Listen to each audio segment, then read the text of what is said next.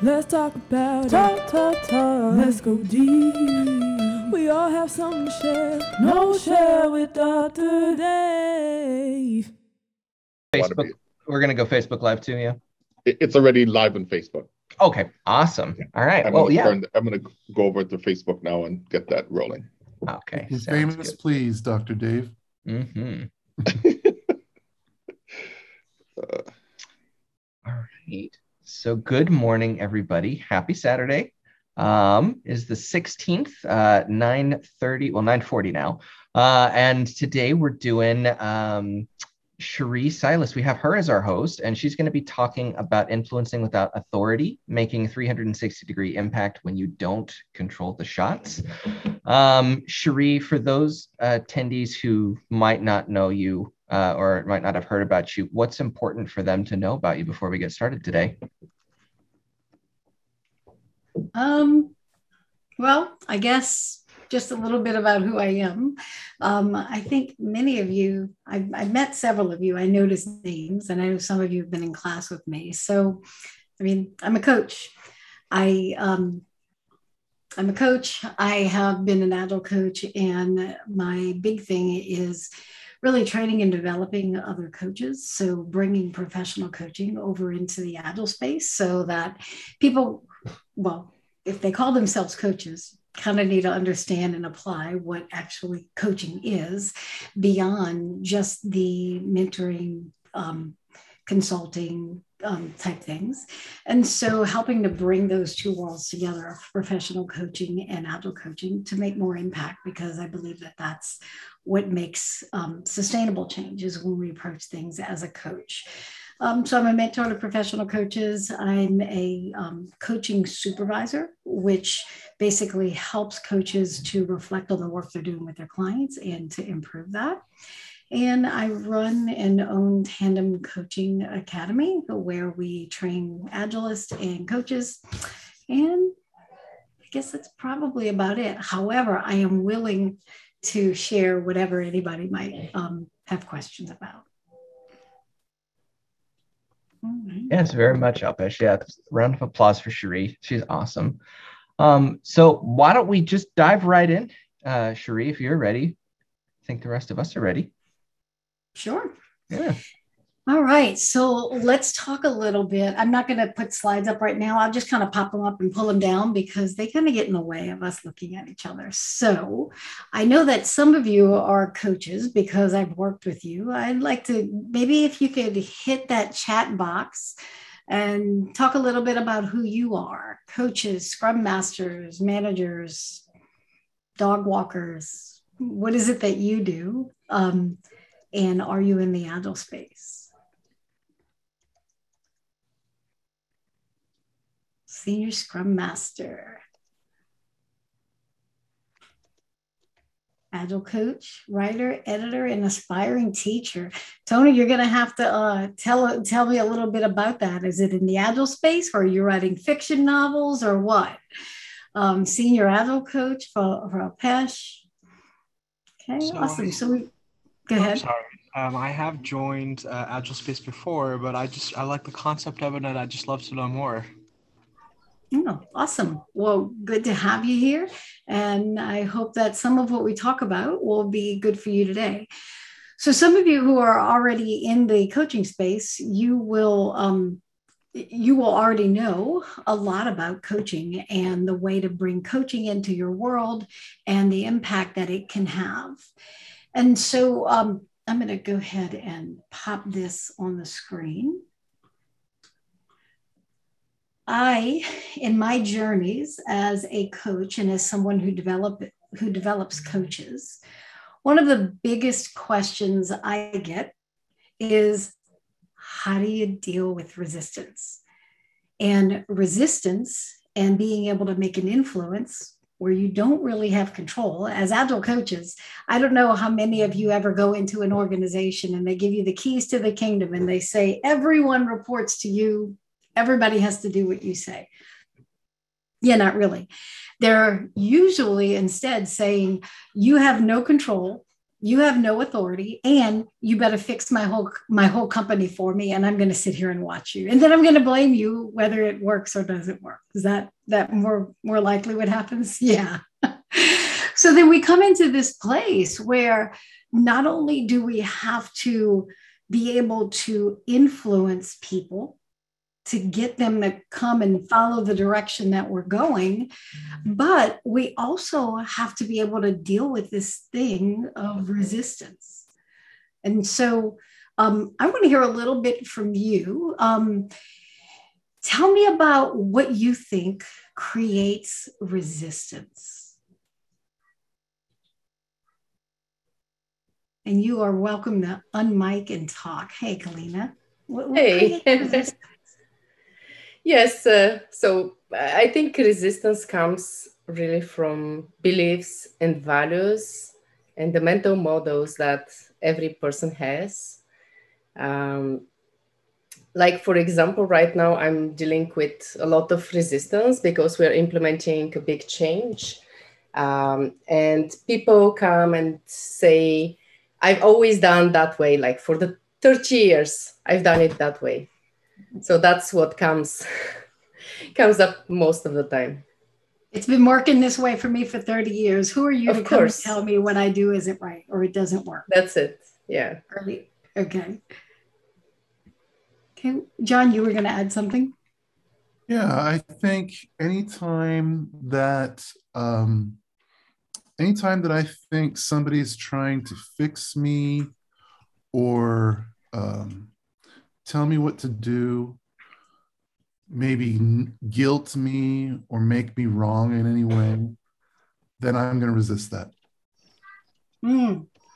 So, when it, if I can maybe interpret that a little bit, maybe when people are talking down to you or trying to maybe manipulate you, is what I hear when you say guilt me.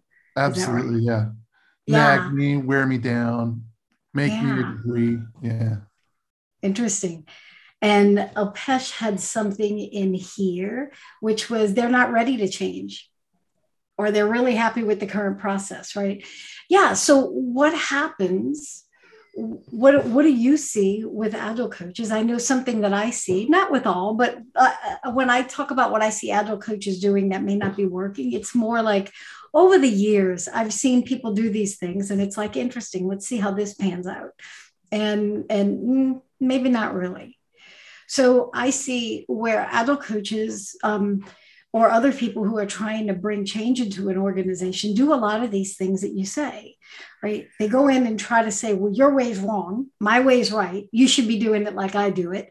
And there's not a why, and there's not a problem that your solution is trying to solve. So you come in, you throw a bunch of solutions out, everybody do it the way I do it. Here's my solution to make you better. And everybody's saying, wait, why are we doing this? What was wrong? What is broken? What are we fixing here? Stop. It was good before. And then there's this other aspect of it where um, I often see people, um, you know, like I said, the company says, Coach, you come fix everything for me. And so the coach has taken ownership of making the change. Well, what happens when it's your responsibility to change something and you are the one like your performance review or your name is on the line for when it works or doesn't work? How do most people handle that? Like like john if if you are like i'm going to kill your contract if you don't get this done what's going to happen with the way you interact well, I'm certainly going to be under stress because I don't want to lose my paycheck. And then I'm probably going to go into some kind of overkill to make darn sure like it happens no matter what. Right, right. So there's this pressure. And what I call that is the coach bringing their own agenda in. It's like, you've got to make me successful. You've got to change. You've got to do what I said do because it's me that's going to get in trouble. Well, let me ask you a question. If you're an employee at a company and some person comes in and they start saying, Make me successful, do what I say, even if it doesn't make sense to you, how motivated are you going to be to, to follow them. Like, yes, let's make this guy I don't even know successful. Yay! He's ruining my life. Let's help him. Yeah, No. probably not going to happen. right. So when we um, get our own agenda in the way and we're trying to force our own success on other people, number one, they see straight through it. Number two, it doesn't make sense to them. And so when we instead focus on them and what's best for them and what's going to help them, that makes a difference because now it's about them and it's not about us. If you make it about me and about what's going to make me successful, even if I don't quite understand it, I'll be more open to hearing it. Right? So let me go into first point here. Um, this is what I've seen happen, both in engagements that I've been on and engagements that I've watched other people in. I've seen train wrecks happen between the coach or the person trying to implement change and the people they're trying to work with. And so some of the things that cause the train wreck are these things that we're talking about how the coach interacts or how the change agent interacts with the other people. If um, in professional coaching, there's this concept of the um, not like customer service where the client is always right. It's a bit different.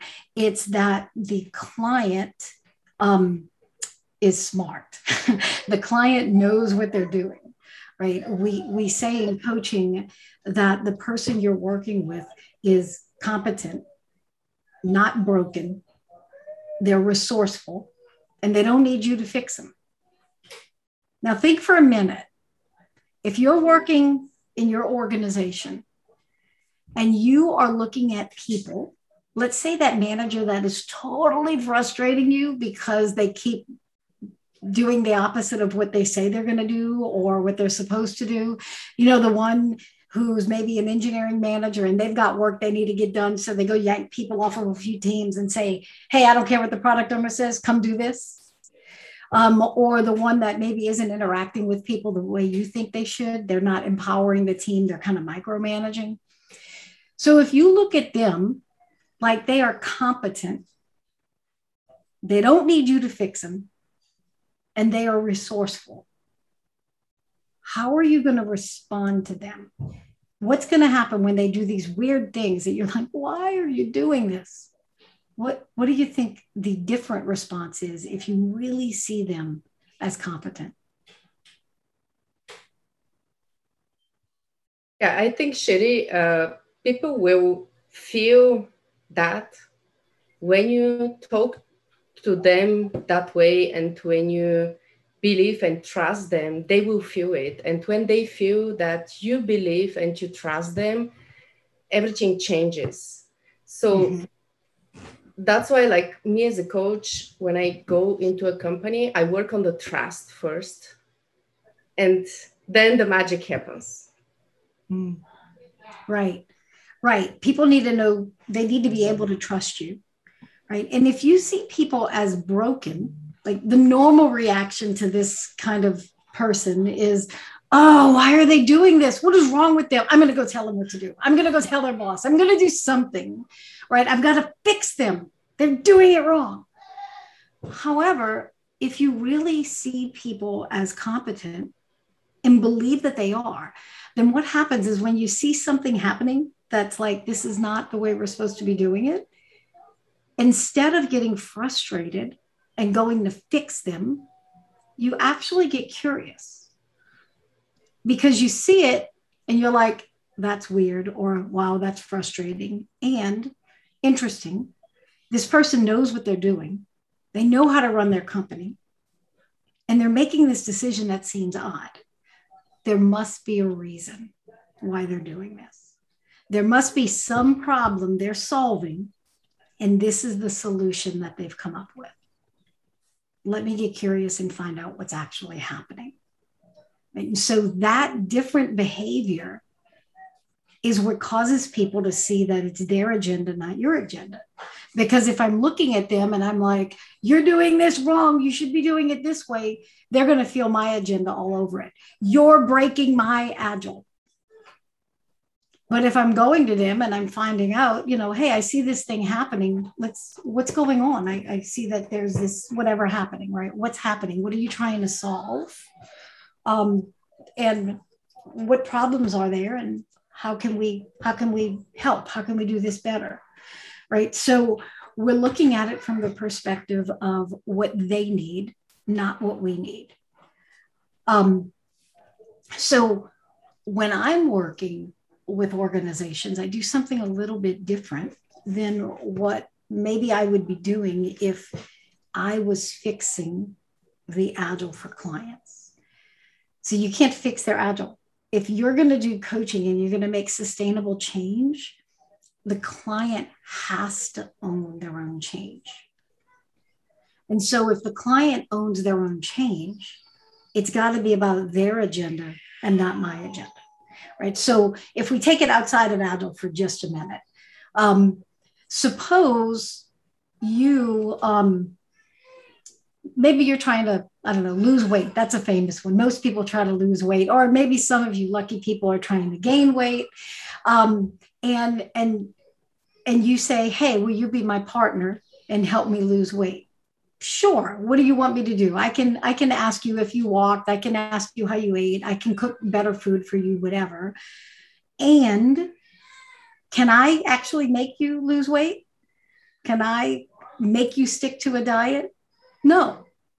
Right. And if I'm, if I'm, even if I constantly monitor every bite of food you put in your mouth, if you want to do something, you're going to go hide in the closet and eat a case of chocolate. You're going to get in your car and go to the bank and stop at the fast food place. You're going to do what you want because only you can make a change in your life because you have to want the change and your mindset has to shift to what you want and where you want to be, not where you used to be. Well, if we look at this from the same perspective, from helping organizations or individuals change, you can't force them to change and you can't make the change for them. So you can't make people agile. You can't make companies agile, which means you can't drive the change. They have to drive the change. So, another way to get away from resistance and to have influence, even though you don't have the authority to say, this is what we're doing, is to go with their challenges, their agenda. And what I mean by that is, what are the problems that they're having that you might help them solve? So, I've been in um, organizations. I could tell you all so many stories about how I messed up, but um, I can remember working with one company, I, and it was a it was a large company that had a bunch of divisions, you know, like typical companies, like I'm sure you've worked in.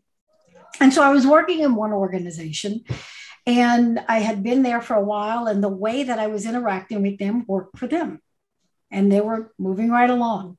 And so I moved over to another organization to work with, and it kind of came in the same way. I just assumed same company, right? Same company, same atmosphere, same culture. And so when I came into that side of the organization and started to work, I immediately got resistance. And so I was working with, um, in that side, a whole different kind of um, engineer, and they had a lot of experience, a lot of talent. And so what I had to do in that instance was like was put the brakes on first. Oop, this is not working. I made a bad assumption. I came in the same way I was over there, not happening. So I backed up. And what I had to do was just I looked for well, who's the most influential person? Who's the one everybody follows? And went and talked to him. And I was, you know, first I had to be humble and say, yep, I totally messed up. Sorry. And this is what I want. I'm here to help you. I'm here to be a partner with you. And so I don't want to bring my stuff in. What I want is to know what's your pain points? What is it that's hurting you and frustrating you? And what do you what do you want to be better? I can't, I maybe can't solve the problems, but I can be a partner with you to figure out how to solve them and we can experiment together. Um, and, and so that made a difference because it became about his problems, not my agenda. When you walk into an organization and you look around and you say, that's broken, that's broken, that's broken, that's broken, this is what you need to do, fix this, do this, do this, you're going to get slammed with resistance. Instead, when you go in and start asking questions like a coach would and start listening and seeing people as competent, you can you can hear the things that are frustrating them. Now, when you come in, you're going to see a bunch of stuff that's not the way you would do it. And that's okay. Hang on to that because a lot of the problems they're having are going to be solved with a lot of the things that you see aren't being done well or aren't being done right. The difference in approach is if we solve their problem, and I have some suggestions of things that might help, it's their problem, it's about them, and they are wanting to solve their problem. So now you're seen as someone who's helping. If you come in and just apply a bunch of solutions and they can't identify a problem important enough to solve with those solutions, then there's no point. All you're trying to do is put your stuff in. And also, it's also it's putting in like it's focusing on process more than it is on on adding value and on people right our goal isn't agile. Agile is never the goal. I'd like to have a little bit of conversation about this point right here. Agile being the goal, because what I hear consistently through clients, through coaches, through ways that people are measuring, um, several companies I've worked for, the measurements of success they're putting in is how many agile teams have we adopted? Are they shu or, or what practices are in place?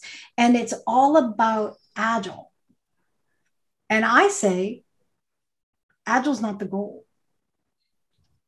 So, what are some thoughts from you about what is the goal and why agile may or may not be the goal? Happy to have you prove me wrong.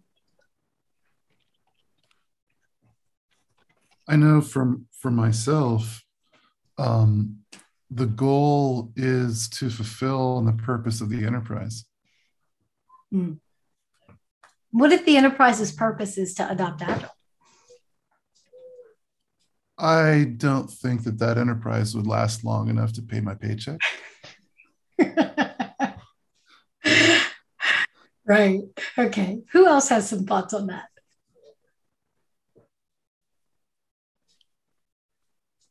Anybody? Maybe focus on uh, business outcomes like what we are trying to improve in terms of uh, business. Right. It's it's business outcomes. Right. Yes people are applying they want to adopt agile. But keep in mind agile is a solution to business problems. We have business results that we want to achieve that we can achieve and we believe agile will help us solve them so we want to adopt Agile. And then what happens is people get confused. And instead of measuring the business results that the solution is trying to get you, they measure the solution to see if we're doing the solution correctly. And the big problem with that is all solutions are just experiments. Yeah, I'm measuring the not, experiment. Uh huh. Go ahead. Uh, on the top of that, not only like just experience, but if you say my goal is to launch 10 agile teams, so at the end, they will measure that by launching 10 agile teams. so it will be a check in the box. Okay, I'm done. So what's happening? Why it's not working? I launched 10 agile teams. Right. But then it doesn't work. Right, because you're measuring to make sure that you've applied the experiment correctly, not measuring to see if the experiment is working. Right? right. When you write a hypothesis, it's this is the problem we have. This is what we think will solve it. And this is how we'll know that this actually solved the problem, not how we will know that we applied the hypothesis correctly. And so, so this is what creates the pushing of my agenda because my agenda is agile. If your agenda is the company's business results, it'll be their agenda. Okay. Alrighty, let me open this next one here. So here's another concept that comes from professional coaching that helps you to be able to work with others and be able to make impact, even though you're not the boss. It's about partnership. It's not about compliance. So we often have um, people approach things where it's like, here's Agile, you're supposed to be doing all these Agile things. Um, and approach it from a perspective of, you have to do this. You have to listen to me. It's the way it is. This is the way we're going to do it. We're going to take these practices and we're going to spread them out across the organization, and everybody has to look exactly the same and do the same thing. The problem with that is, well, what adds value? And because we're working in cultures that are very um, complex, and we're working in in a bunch of different systems, every system's not the same. Right. And so compliance is not what we want. Compliance is not going to get you sustainable results. What compliance is going to get you is just, I'm doing what you said as long as there's a forcing mechanism making me do it. And then when that for- forcing mechanism is gone, I'm going to go back to what makes sense for me or what I really want to do. Right? So instead, what we want is partnership. So I worked in an organization years back, and it was it's an interesting story about the difference between compliance and partnership because um, when I got to that organization, there was a coach that had been working in the organization. He was running the the engagement, and client said, you know, they agreed we need some more coaches. So I came in as a coach, me and one other person. And when I got there, what I usually do is walk around, get the lay of the land, talk to people, get to know what's happening, hear the problems, all that stuff. Just see what's going on before I even try to start doing any work. And so um, I started noticing that people were in different teams, a lot of them were doing the exact same things. Okay, that makes some sense, right? I'm do, this team does this, it, it, works. They tell another team, the other team does it, that works. Um, and then I started to notice that it went down to the like the tiniest detail. And I, I was like, well, I wonder what's happening here. And um, I could I could see the handprint of the coach that had been working with. I could tell which ones he had been working with because they were all doing exactly the same stuff. And so I went into a stand up one day and they were in a conference room that had a great big conference table. They had a big screen on the wall where their um, their storyboard was up on, I think it was Rally they were using. And, and so they were all in this room. They were looking at the electronic board and um, first thing they did was, okay, it's time for stand up. They were all working and collaborating. And then they said, it's time for stand ups. And they all stood up at their chairs and they started looking at the screen. Um, and then, so somebody looked back. They didn't know I was in the room yet. Somebody kind of glanced back and they saw me in the room. And then I could see him getting kind of nervous. And I could see other people getting kind of nervous. And I was like, no, like, don't worry about me. You do your thing. This is your stand up. I'm just standing here observing. Like anybody can come to a daily scrum.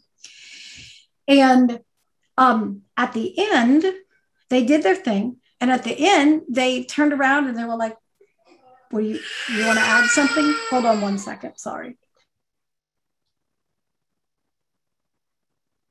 Grandkids, sorry. and so they asked, Well, do you have anything to add? And I was like, no, not really. I mean, it looks like y'all are collaborating. It sounds like you have a plan. I'm like, this is your stand up. There's not really much for me to add. And then somebody said, um, you mean you're not going to say anything about the, the board? And I was like, what are you talking about? And they said, well, the other coach, he told us we had to use this other filter when we looked at our work and our daily scrum. And when, if he comes in and we're not using it, then he goes and tells our boss that we're not coachable and we're not listening to him. And so, are we going to get in trouble? Are you going to yell at us? And I was like, well, why are you using this filter? They're like, because the other one doesn't make sense. This is the one we need to see the information we need. Well, sounds like you know what to do then, right? Like, continue on. So, what was happening was he was getting compliance as long as he was there. And his idea of the way things should be done, yep, they were complying. But when he left, they actually did what added value to them. And so end of the end of the day, end of the story there is that I worked there for about a year. When I when I pulled out of that organization, not long after that, the organization decided we know what we're doing. Everybody is like on the money. They're doing what they're supposed to do. Let's take the coaches out. And then the coaches left. And then everything started to roll backwards.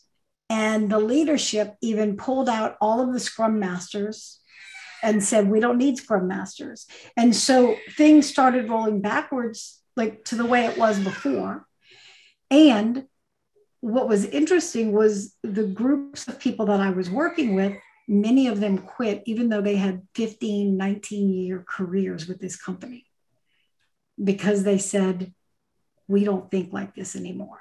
This is not the way you cannot introduce us to this stuff and then take it away. And so they could no longer live in that organization. The ones who had worked with the other coaches, they just stopped doing what they were being forced to do and did whatever the next person was forcing them to do. So the difference was that I worked with a coaching approach. I worked as a partnership. I let them make decisions about what added value and what didn't. Yes, I gave my opinions when needed. I raised risks, asked questions, things like that but ultimately they owned their own change. And because they owned it, the way they thought about the way they did business changed. And they weren't willing to roll backwards. They weren't willing to comply because they had taught, been taught to take ownership of their own change. What are some thoughts that you have on that, if any?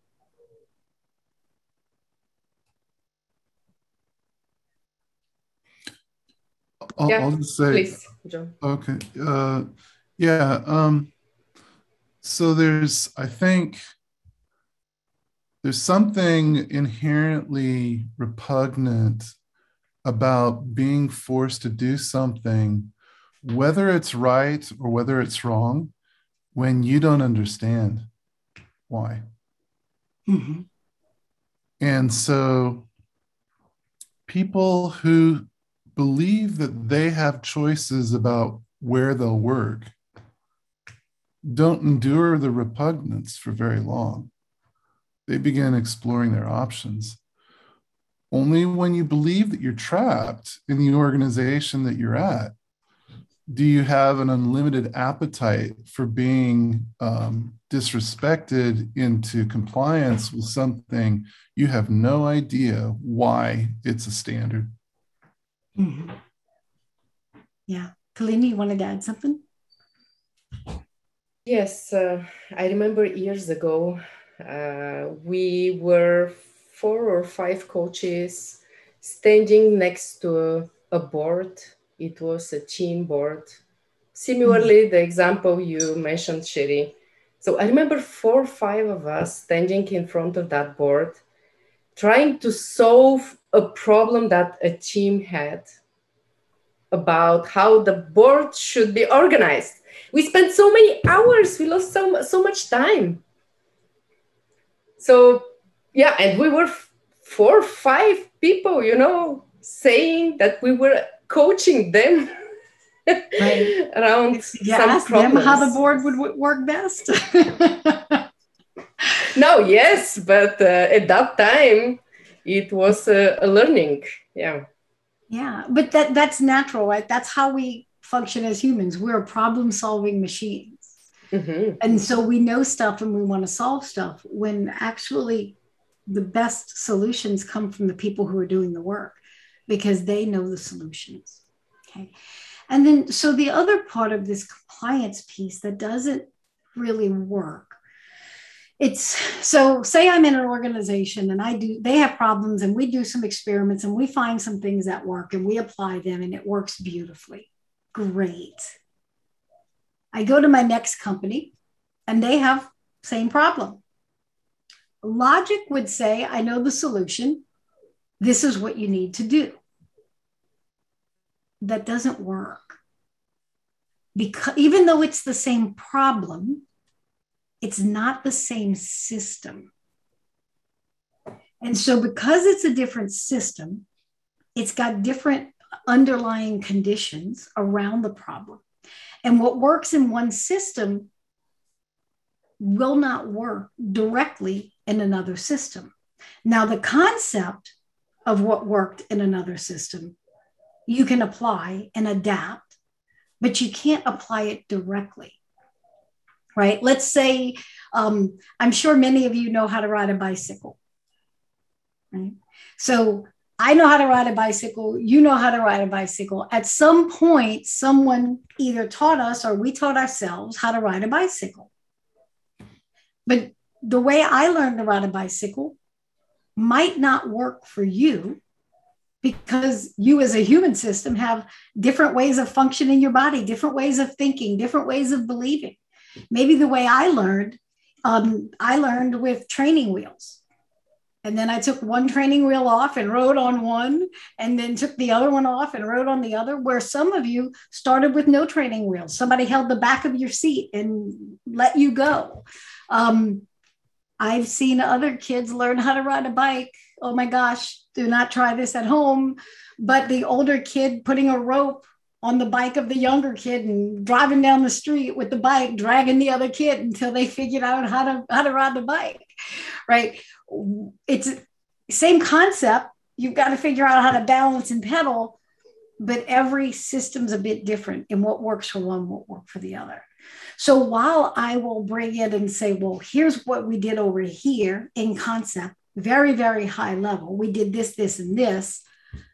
How do you think something like that might fit in this environment? What would need to change if something like that were going to work here? Right. So you've still got the basic concept of the solution, and they need to figure out how to implement it in their world. And it may not work at all because they've got a bunch of different constraints. And so that's why we need to be looser with our opinion instead of just trying to make force compliance. I know how to do it. I'm smarter than you. That goes back to fixing the client, believing they're broken. All right. Yes, John. Yeah, I was gonna say like um like you you taught me that, you know, hold your hold your beliefs lightly. Um and that really saved the day a lot of times like you know i um with multiple clients um you know uh people like to have options. Um being able to choose freely among many options is a terrific sensation as a human being. And um my being attached to the best option doesn't serve the client. And so uh, like you said um, when I when they ask me, well, John, like, how what what is it that we could do? You know, what are the possibilities? And I say, well, A, B, C. Or if I just say, well, I've heard of A, I've, I've seen B, and they go, yeah, we're not doing that in like a sub-second time frame. Like, let it go, like I never even said it. Yep. And they they value that. All right, Joel. Hi there, and apologies for not being on camera yet. I have to wander around doing some stuff. Um, one of the things you, I mean, a lot of the things you've said, I totally resonate with. I, I tend to coach people, not agile, um, and the thing that really came to mind is to even emphasize further. I would go even further to say that if you, as a coach or a scrum master or product owner, whatever role in the agile universe, if you are carrying an opinion about the solution, you're probably in service of yourself, not the people you think you're serving. And that you know, that's a really hard thing to let go of because I think a lot of us, you know, wrestle with the hero syndrome that we complain about other people having. It's called projection. Um, that you know, we are we are here to solve for your problems with Agile, with Scrum, with Kanban, with whatever. Uh, who's that in service of? And as they say on Clubhouse, I'll land my plane there. Mm-hmm. Right. It's it's about what they need, not what we need. And and the reality is they know their environment better than we do. I mean, think of how much um, how audacious it is for us to think I can walk into your world, listen for 15 minutes, and solve problems you've had for years. It's a bit arrogant, right? Ray, do you have a question or a comment?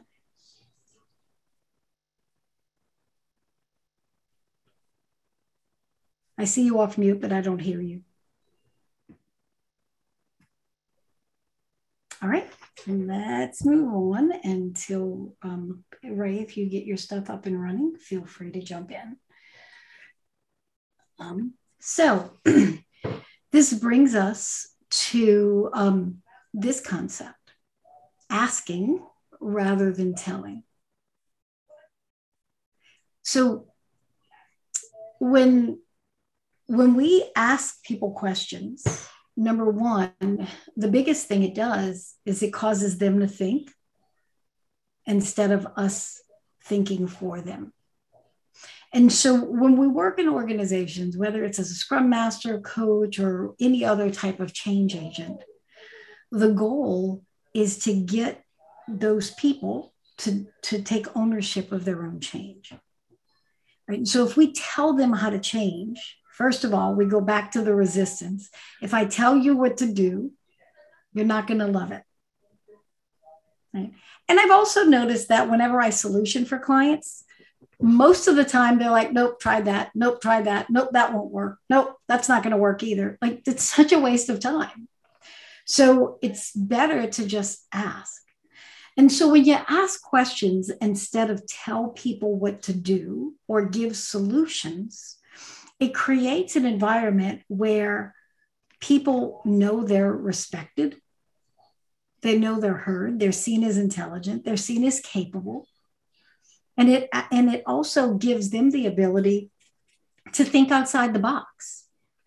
We don't know what we know until we have to articulate it. We don't know what we know until someone asks us. And then we have to kind of search our head and say, okay, well, I know this and I know this. Let's put these things together. And okay, here's the answer. I never really knew I knew that. But when you asked me, I was able to put it together. And yeah, that makes sense. Here's what I know.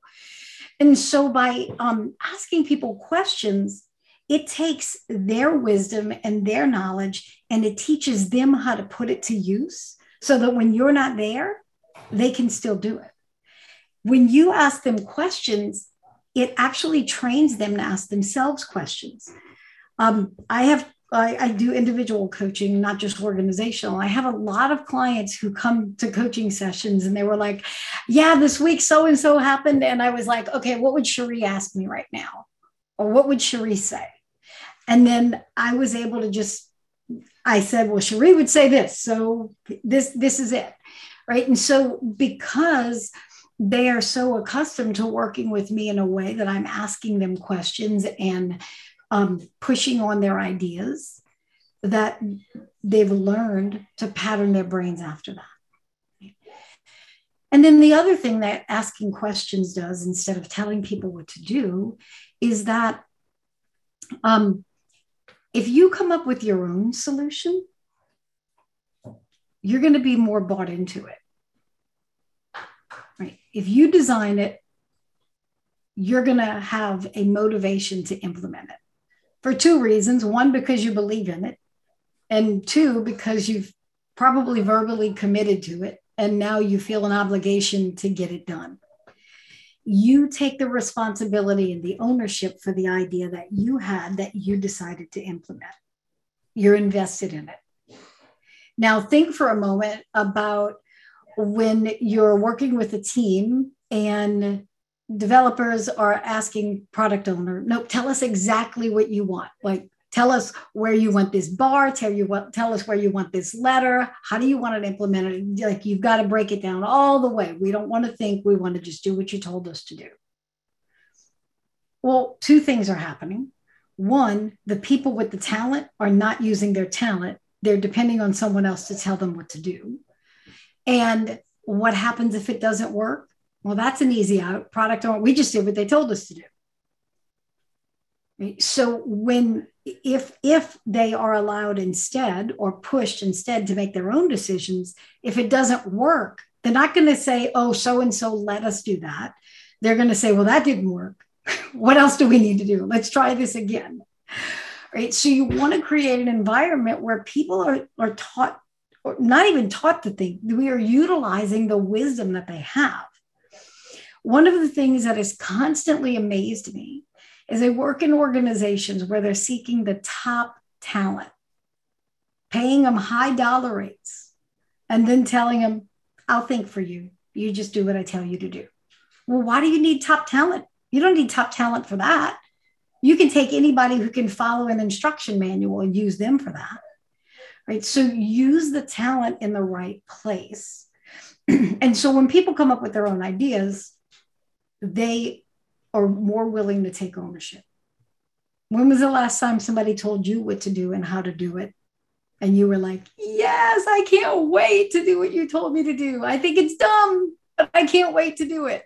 It's not going to work, but I can't wait to do it. Doesn't solve the problem, but I can't wait to do it.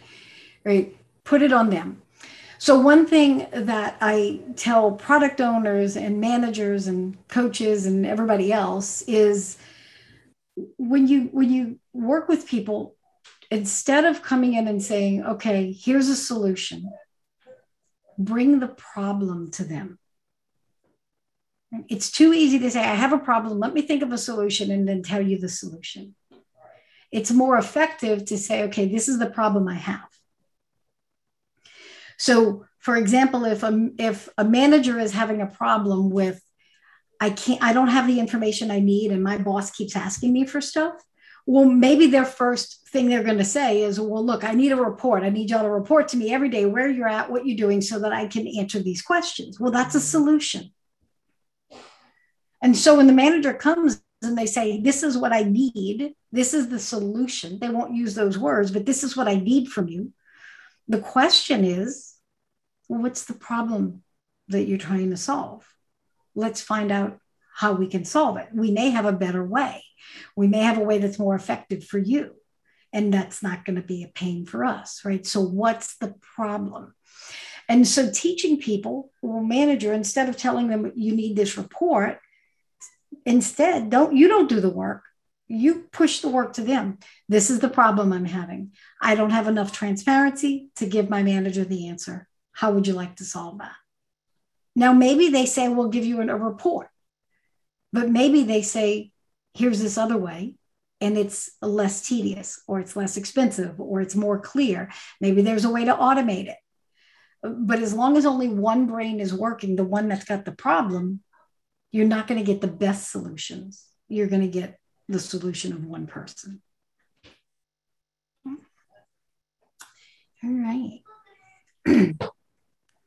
next piece here, when um, be when influencing people who you don't have authority over, um, and I would say influencing people when you do have the authority also because it just works better.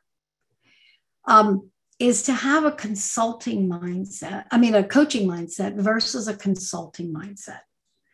And so the difference here would be that a consulting mindset looks for problems, tells people how to fix them. A coaching mindset, um, it asks questions, asks what problems are there, and partners with people to figure out how to solve what they want to solve and not what you think needs to be solved.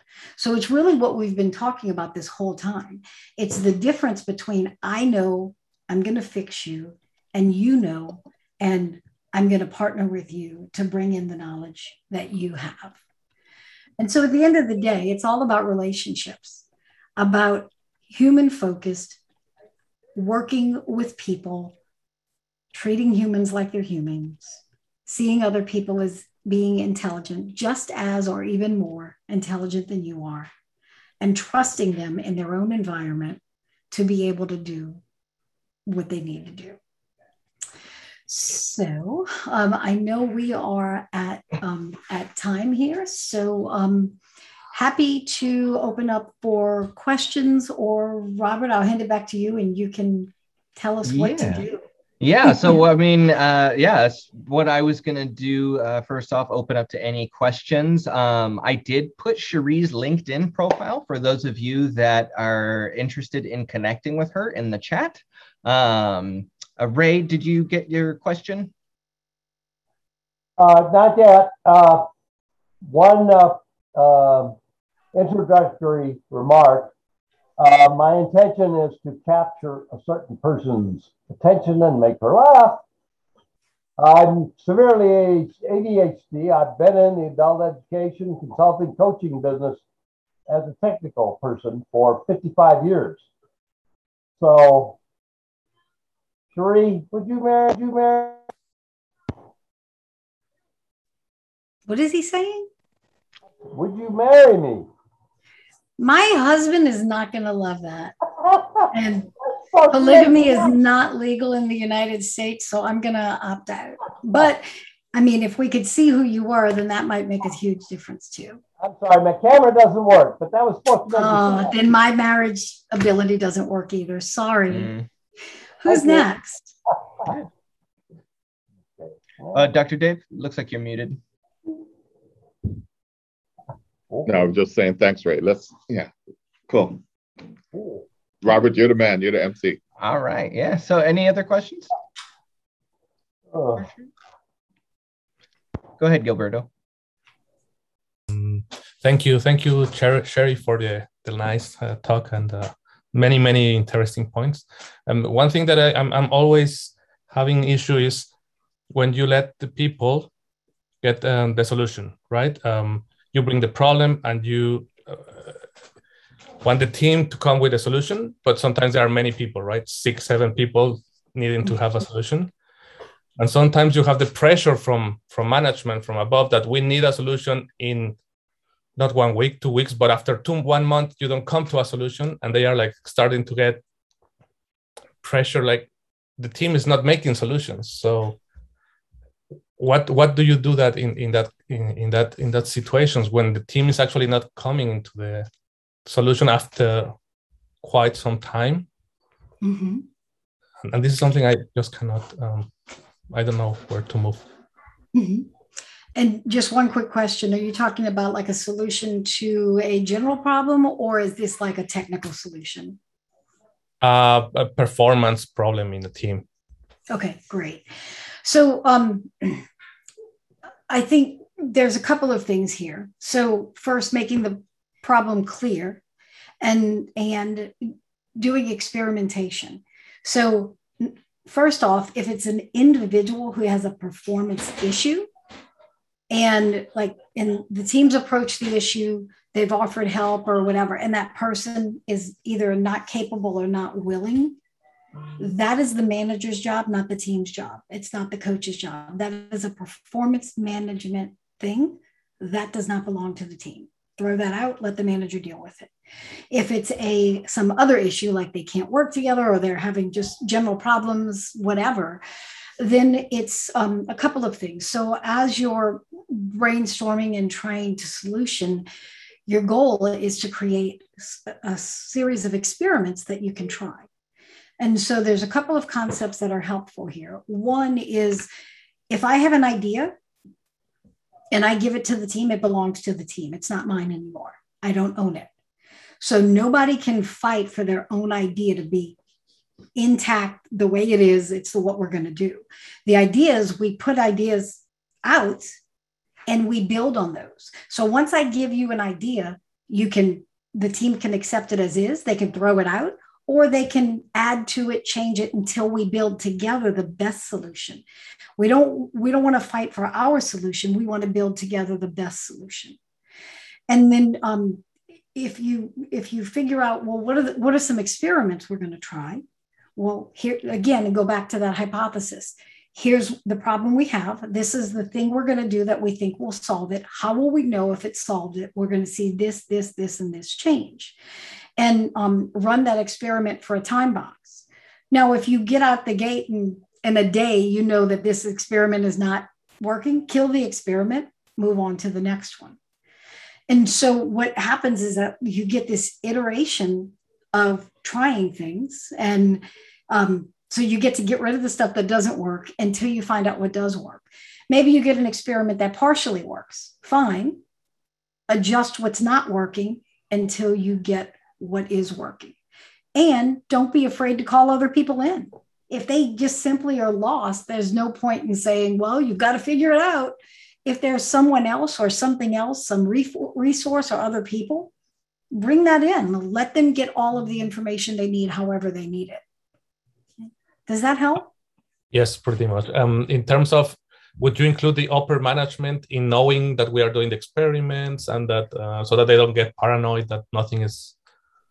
Yeah, there's no reason why you wouldn't be transparent. Here's here's we're we're running experiments. Here's the time box. This experiment worked. This one didn't. This one didn't. We're on our 14th experiment if anybody has ideas for other experiments, uh, let us know. Right. Thank you very much. Yeah.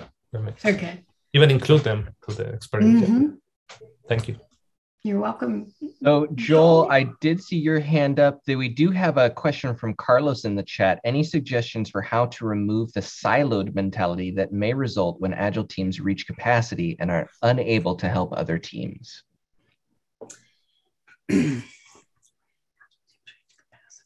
Oh, yeah. I'm sorry. I had to read it just to make sure I kept all no the words yeah, you're good. in my head. um, so I would say this is actually a um, priority problem. It's a work in process problem, and it goes up to a higher level. So the more work you put in progress, the less work you get done. So if you've got teams that are um, they're unable to help other teams, well, fine. It's because they're they need to focus on their own work. But my bigger question is why why do we need to help other teams? Now, if you're saying that other teams can't get their work done, so they need help, and we just don't have enough people, it means we've got too much work. We need to back some down and prioritize. This is why we have backlogs. And so, top things on the backlog are what gets done. and then, um, so there's that. And then I think it's it's the working always from that priority, right? If the question is about we've got these teams and there's dependencies, and my team needs your team to do something, but you don't have time to do it, that is a product owner to product owner thing. And so, um, and it's a part of dependency management. So if I need your team to do something, then we need to work with the product owner to get it on your backlog and get it prioritized. And just like any other stakeholder, you need to make a case for the work that you need done. And um, among product owners, they've got to think broader than just my product. Here's my silo. These are my toys. I don't care if your toys work.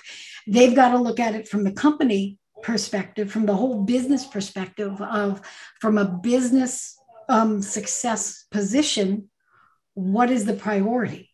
If I don't do this because it's not what I need for my product, but it slows down your product and that makes a bigger impact, then that needs to be higher priority than some of my work. And so, Carlos, I'm, I'm. Let me know if that didn't answer your question or what you were um, meaning in your question.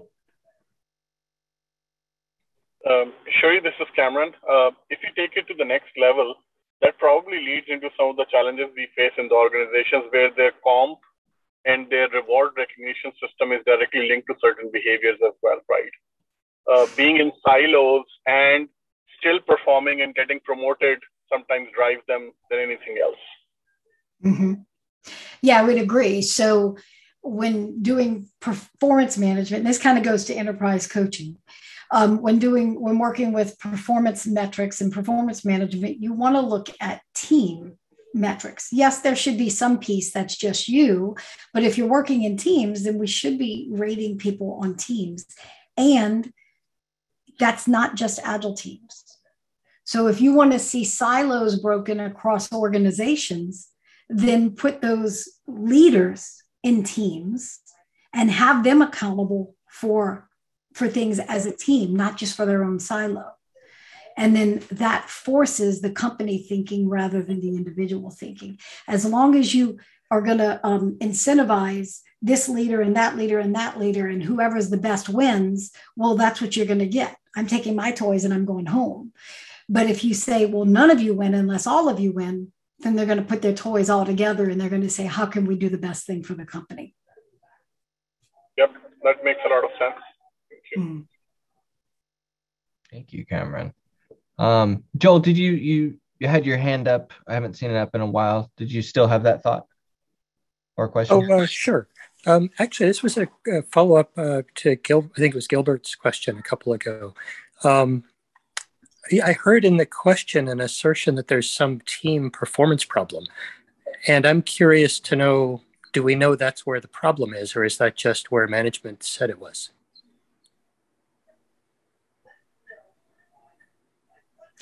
So when I when I answered that, my thinking was not from the manager said it was a performance problem. I was thinking of it from the the team perspective, uh, right? If there's know, an individual that's not performing. So was that question to me or? Oh, it was to it was to Gilbert actually. It, it oh, sounded okay. like he, yeah, it sounded like what he was hearing is management pressure to work on some sort of a team performance problem, and I was just opening the sphere to say do we know that it's actually the team that has a problem versus something in the system around them that keeps them from being able to do what the manager wants? If that makes any sense. Yeah, just to clarify, the the we have some initiatives that we try to finish at the end of the sprint, at the end of the month, of the quarter, and they are not being done at the end. So we are actually not being able to reach the goals that we are setting. So for management, that is a team performance issue. So it's not individual performance, but it's as a general um, right seen as a team yeah. performance. I don't want to drag us into the bushes. I guess I was just thinking in a lot of cases where I've seen this, um, there are reasons around the way com- the company does work and the way the teams relate with each other and infrastructure stuff, various other things that could be related to why the work's not getting done. Um, and I guess I don't automatically accept the cast of a manager to say the team is the source of the problem and the team can't get something done. If that makes any sense, could be, might not be. But if we go and victimize the team, then they're not going to be in an even worse shape to feel like they have any control over their life. Yeah, I agree completely. Yeah, thanks. I just I thought hope that was was helpful. Thanks. Cherie, I wanted to ask you another question. Uh, this is Cameron. Hey. Yeah, I, I, uh, I wanted to kind of build upon this and ask because there are actual situations when you're running into a into a place where some of the individuals on the teams may not have the right skill set. Mm-hmm. How would you handle that? Well, um, there's two. There's a couple of different ways. So first, the manager is responsible for ensuring that people have the skill sets they need or helping them to get those, whether that's sending them to training or whatever. So there's that piece of it. So if they just don't have the competency to do the work, and then it's it belongs to the manager. However, um, uh, the other way that I encourage people to do this is to have them pair with somebody who does know it. And so this is often the case where what senior developers on the team do they they partner with junior developers or with people who are just transferring to different um, language or platform or whatever, and partner with them to learn together. So um, what you what you don't want to happen is that people can only work in one one section. Like it should be collective code ownership not i own this section of the code and i only do this. And so you want to create an environment where you're teaching one another who who wants to be the bottleneck for everything. If you're the only one who owns it you might think it's job security but actually it just means you can never go on vacation Right. So we want to make sure that that ownership is spread. So I've seen many teams, and and one of the things I do is just again take it to the team. Here's the problem: need to learn this skill set. How are we going to do that? And so maybe other people on the team partner with them. Maybe they need to go take a class, whatever. And then, and, you know, so that's why part of this is um, it, it's technically the manager's job to make sure people have or attain the skill set they need and that they've got competence. And then the team, because we're a team and because the performance of the team is more important than the performance of the individual, they may slow down in order to bring that person up to speed so that the team can speed up because it's best for the team later. Makes a lot of sense. Absolutely. Um, mm-hmm. I'll let other people ask questions because then I have something that I would like to follow up further on. Okay. So we're about to start wrapping up here. Um, so uh, I think maybe Dr. Dave, do we have time for one last question or? Well, I, would like to to kind of like give Cherie an opportunity to promote her upcoming book. Right, I, I think that's essential, and then let's talk about our future conference. Yeah. Um, Sounds good. good. Yeah. So Cherie, so, I noticed you put the link in in the chat yeah, there for your book. Let's hear about it. Yeah. Yeah, it just went on pre-sale, so it's out there. We're going to release um, this book, Enterprise Agile Coaching, and it's about creating sustainable change through an invitational approach to agile coaching. So, through a coaching approach rather than a consulting approach. And this book was written by me and Michael De La Maza and Alex Kudinov. And so we've got some a good range of perspectives in there. And it it talks about how you work with organizations first. What is a coaching mindset? What does it look like for you to be? How do you think when you're working with organizations? Um, it has a section in there that starts all the way back from how do you submit a proposal and go through the um, mda uh, not MD, yeah msa and sow process and how do you do um, business development, things like that. And then once you're in the organization, how do you coach in that organization? Um, even things like metrics. And um, so there's a bunch in there. And then we've got this beautiful section um, that is on Cynefin. And I don't know if you've ever tried to read Snowden's work on Cynefin, but oh my gosh, he's so intelligent, way more than I am. And so this this piece here is the most understandable um, Cynefin explanation that's on the market anywhere. And so we worked um, to get that um, so that the the concepts are accurate and the wording is such that um, people of normal intelligence or average intelligence like me can actually understand it because sometimes like these these scientific books are, are way out of hand um, so we Cynefin's a beautiful um, theory and a way of working but if you can't understand it it's not helpful. So um, yeah we'll release on december 15th and so we'll have the ebook and we'll have paperback copies also. And they're on pre-sale now. Awesome Thank you so much, Cherie. So, if you guys liked and enjoyed Cherie today, um, this is not her only event that she's going to be participating in with us. In February, we have our annual Agile for Humanity conference being celebrated at uh, the end of Black History Month, February 22nd through the 26th. She's going to be one of our uh, key awesome teachers that are going to be offering um, some certifications and workshops.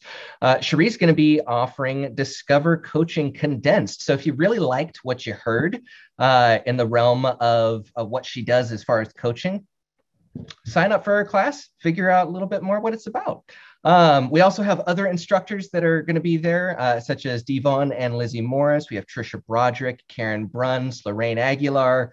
All of them are going to be awesome. Uh, go ahead and I'm going to drop that link in the thing right now. Since we have super early bird tickets, this is the cheapest you're going to get them.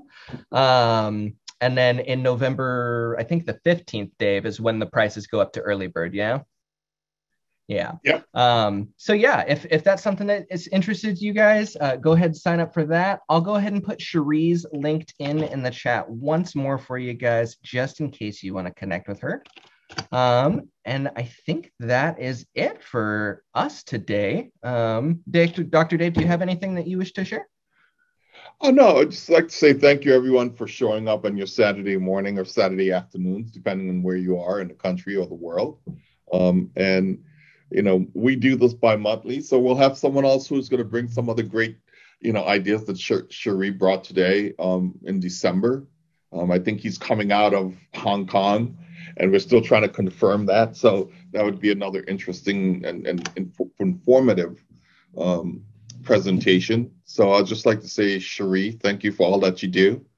Um, you know, I've, I've, been tapping you a lot in the last few months for doing stuff with me and, and with our, you know, our initiatives. So thank you so much for being graceful to leaning in and, and really helping us to, you know, bring bring the, the idea of coaching out to the world more. Thank you so much. Thanks for having me. Yeah. All right, Robert. Yeah, I mean, we're gonna. I mean, we go until eleven, so I don't know if Cherie, if you want to stick around, if anybody wants to stick around, and it's kind of free form now. Um, yep. and then we can just when you guys want to drop out, you can drop out. Yeah, so ten minutes, and then if people want, we want to hang out for another ten minutes, and if you want to hang out and just have conversation, cool. Otherwise, um, enjoy the rest of your Saturday. Yeah, uh, Cameron, this may be a good time to answer any additional question you had there. Yeah. Uh that's great. Actually, um, it was really exciting to hear all the thoughts here, and uh, great to looking forward to the conference in February. Um, so, uh, I think we were having a conversation about um, the individual performance on the team. Um, so the question would be, Cherie, I think again it probably goes back to the enterprise coaching where um, I have had experience with some of the enterprises where a lot of tech people or they perform well in technology, they become managers or people managers, and they're actually not being coached themselves to act to coach their teams to develop the right set of skill set. Any advice, any thoughts, any experiences you would like to share on that topic? Yeah, this is a sad story because what happens continuously in companies is they have this um, engineer or developer who's really good at what they do and they want to promote them and they want them to get recognized for the great things they do. And they don't have a place to put them so they put them in a people management role. And that's not what they do. And that's not what they're good at. And then they get in this role and they suffer because they don't know how to do it or or hate doing it. Um, yep. so for me it's it's like a it's like a trap right? You're going to you're going to tell someone they're doing a good job and you're going to promote them to somewhere they're going to fail so that they are set up to not do a good job. And so i think it's better for companies to figure out ways to reward people and to um, to not shift them to a different role. So have a better path for engineers to go to whether it's you know whether you've got 20 levels or whatever but don't force them to go into a different career. Um, and a lot of people do that because that's what they know. And so yeah maybe they're not being coached. This is mm-hmm. yes it does go back to an enterprise um, problem um, because it's working with hr to look at well how do they how do they do development with people mm. in right. my opinion rather than sh- um, shifting someone to a manager role and then teaching them how to do it they should teach them how to do it make sure they mm. want to do it and then shift them into it a lot of your larger companies have um, development programs where right. they look at someone who's going to be in management or in executive leadership and they go through some programs for at least a year or more learning and focusing on um, how to develop people how to communicate how to do performance management all those things so mm-hmm. that as they shift into that role they shift there through competence and then they take on a role that they're competent at rather than getting thrown into something they have no idea what to do and told sink or swim if you want to get paid. Yep. Cool. Mm. Okay. Mm-hmm. That makes a lot of sense. Mm-hmm. Kalina, you wanted to uh, say something? Yes, uh, I have a question to Dave and Robert, maybe to you, Cherie, as well. Um, I'm curious if uh, if you're planning to to give any talks about topics such as neuroplasticity or transactional analysis I don't know if you guys plan that in the meetup or you, Cherie. Do you have anything in mind? I would be very curious to attend. I see the smile. I love you. You're the first person in the agile space I've heard talk about TA. You're beautiful. Great. Um, I love TA, and I, I, teach a little bit of TA in our advanced coaching program. And um, I actually convinced Alex he's going to a TA um, a program right now, and I'm getting ready to start a different program to learn more about T- transactional analysis and bringing it into um, coaching more and in the agile mm-hmm. space more. It's a discipline that seems to be um, older and I guess people are kind of forgetting about it or moving away from it. But um, it's a, a lot of your NLP, neuro linguistic programming stuff, comes out of transactional analysis. So, not right now. I'm not, I, I teach a little bit in our advanced program. Um, I would not want to present anything publicly until I knew I was rock solid, not mm-hmm. not messing people up. Because when you do this stuff and you really don't understand it, you really make a mess of it. Yeah. It would be very interesting to have a topic such as transactional analysis for coaches. Yes, yes. I would That's love what that. I teach in our advanced class. Great. All right. Uh, we think we got time enough for one more question. If anybody's got one, uh, it looks like Alpesh has a question in the chat from a contract work perspective. Uh, when being hired as a contractor, the contract has specific goals, specific measures, and more importantly, fixed short end date, like six months duration. Often, manager says individual is hired to solve problems, uh, very specific predefined tasks, and not to perform experiments. How do you coach in such a situation?